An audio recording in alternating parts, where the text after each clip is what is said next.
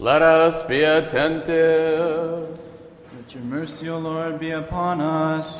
Rejoice in the Lord, O you righteous. Wisdom. The reading is from Saint Paul's letter to the Ephesians. Let us be attentive. Brethren, grace was given to each of us according to the measure of Christ's gift. Therefore it is said, when he ascended on high, he led a host of captives, and he gave gifts to men. In saying he ascended, what does it mean but that he had also descended into the lower parts of the earth? He who descended is he who also ascended far above all the heavens, that he might fill all things. And his gifts were that some should be apostles, some prophets, some evangelists, some pastors and teachers, to equip the saints for the work of their ministry, for building up the body of Christ, until we all attain to the unity of the faith and the knowledge of the Son of God, to mature manhood, to the measure of the stature of the fullness of Christ. Peace be with you, the reader.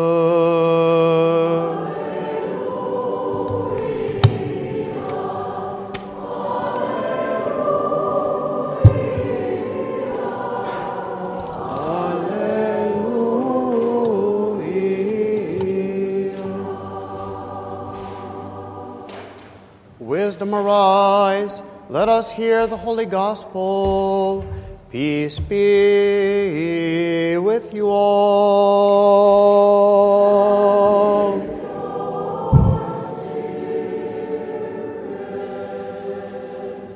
The reading is from the holy gospel according to Saint Matthew. Let us be attentive. Glory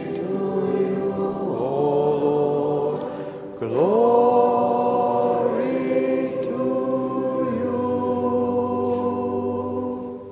At that time, Jesus heard that John had been arrested. He withdrew into Galilee. And leaving Nazareth, he went and dwelt in Capernaum by the sea, in the territory of Zebulun and Naphtali, that what was spoken by the prophet Isaiah might be fulfilled. The land of Zebulun and the land of Naphtali towards the sea, across the Jordan, Galilee of the Gentiles.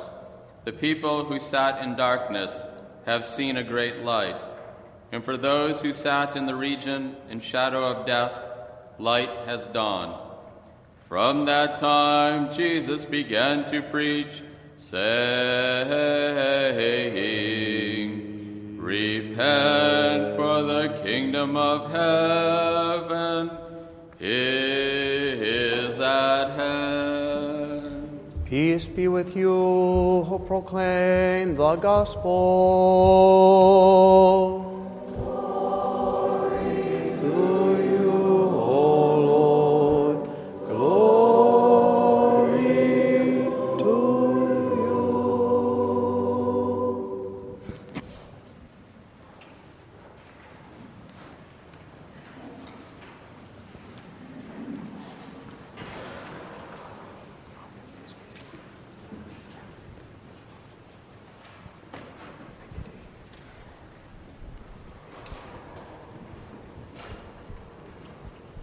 In the name of the Father, and the Son, and the Holy Spirit. Amen. Amen. Just outside of Taksim Square in Constantinople, there's an Orthodox church, the Holy Trinity. For some unusual reason, it's the only church in Constantinople that has a dome. And nobody really knows why it has the dome. I, I couldn't get an answer as to why it was allowed to be built with a dome. and it's just offside, off, off of the square, and the square is immense. It's like Times Square to some extent. There's shops, there's restaurants, there's all sorts of activity. And from what some of my colleagues said, that if you go at night, it's wall-to-wall people. It's also where, just a few years ago, they had big demonstrations and, and riots. The church is just about a block off of that square. And it's on beautiful grounds, and you, we walked into the church. And there weren't many people in the church when we walked in. We had a tour of the church and looked at the iconography. And some of the group that I was with was the Byzantine choir. And about two or three of the members started chanting hymns. And all of a sudden, the entire choir started to sing, right in the middle of the church underneath the dome. And they sang a lot of different hymns, Tihi permaho, soson kirie, ayos, Uh, the Trisagian hymn, um, just some simple chants. But what was evident is as they started and continued to sing, there was not a sound in the church other than the hymns that were echoing from wall to wall, from ceiling to floor. And it was very evident at that time that the presence of the Holy Spirit was amongst the group, but within the church. And it wasn't just myself, but as I looked around, my eyes would catch people who were coming in, because it was a church that was open for people to come. It was open to worship. So there were some who worshiped there. And when they came in, you could kind of see them almost do a double take. They kind of took a step and then kind of stepped back, kind of surprised to hear such wondrous, wonderful, glorious music in that church, because my thought is there's probably just several feeble voices that try to do the services. And then I looked around and there were others that came in. You could tell they were native to that area. And again, they came in, you know, in most of the places, you see them just kind of walk around.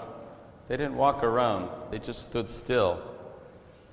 And then on other faces, you could see tears streaming down their faces.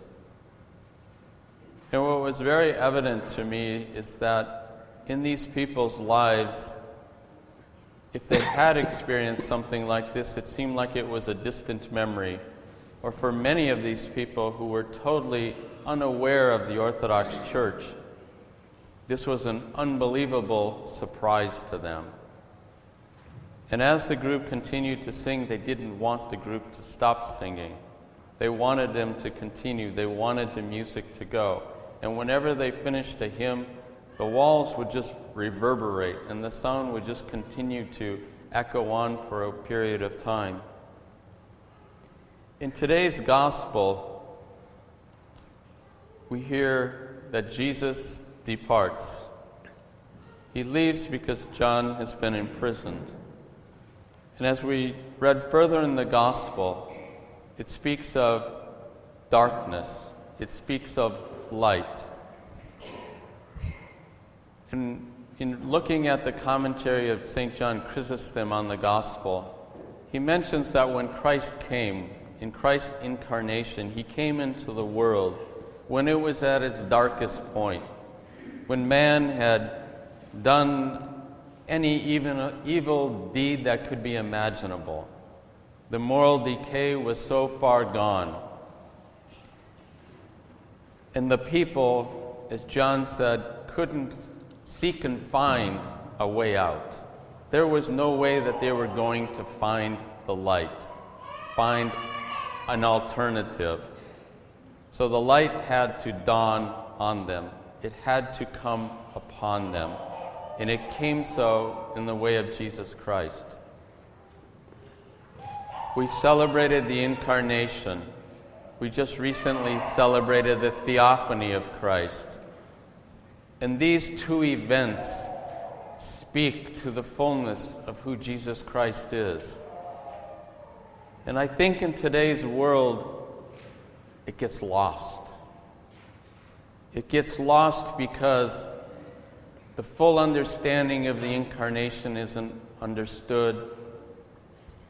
Hearing the words, "This is my beloved Son," tend to be words, but we don't have anything visual with it. We have the hymns, we have the words. So what happens is, instead of Christ being a person, a living human being with which, with whom we have a relationship, it becomes a thought, an idea, a concept. And any time that something is a concept, an idea, a thought, it's very easy for us to do what we want with it. And in some ways then religion becomes an a la carte religion. We pick and choose what we want because it really isn't about our relationship with Christ. It's about what we really want. And I think what happened in that church is that this light dawned on so many people who experienced that moment. People who came in, I don't know what their lives were like. I don't know what sorrow they had. For some reason, they came to the church, whether it was as a museum, whether it was their interest, whether there was something there, there was some reason that they were motivated to be there. And in our small way, this choir allowed this light of Christ to shine upon them. And when we look at our lives, that's what we should be doing as Orthodox Christians. I think we live our lives too much day to day, moment to moment, going about our business. But each and every moment, each and every encounter, each time we meet somebody, greet somebody, is a moment to give them that light. My son just got back from Guatemala, and we spoke a little bit about the orphans that are there. These orphans have nothing, and in the streets of Guatemala, there's, there's nothing other than poverty. Sandra knows, Joan knows. Others who've gone know. The, the, these, these young people have nothing other than these nuns, other than these pilgrims who go down to visit them. And I asked my son, what male role models do they have? They don't, other than the people who visit. And yet within these circumstances, these kids, you look at their faces, they're smiling, they're laughing, they're filled with joy. They know all the hymns. There's one young boy who was just recently baptized. He knows everything. Yet materially, he's got nothing. He doesn't even have somebody to take care of him. And what happens to him when he becomes a grown man? But he has the love of Christ because that's what the nuns are giving him. And through God's grace and God's protection, He will take care of him and He will lead him on. When we look at our lives and we look at this world and how messed up it is, the tragic events, the senseless events in Paris, for what? In the name of religion?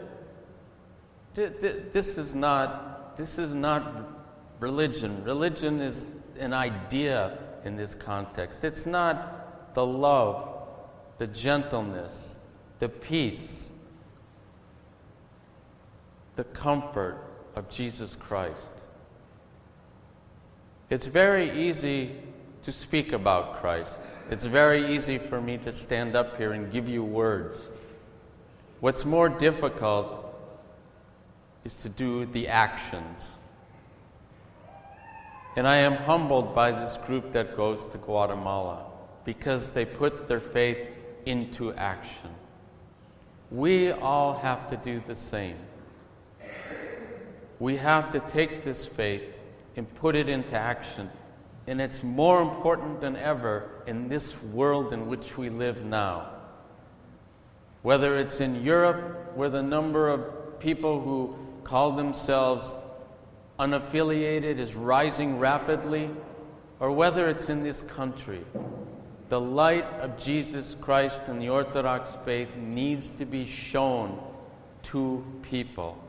And we do that through our actions.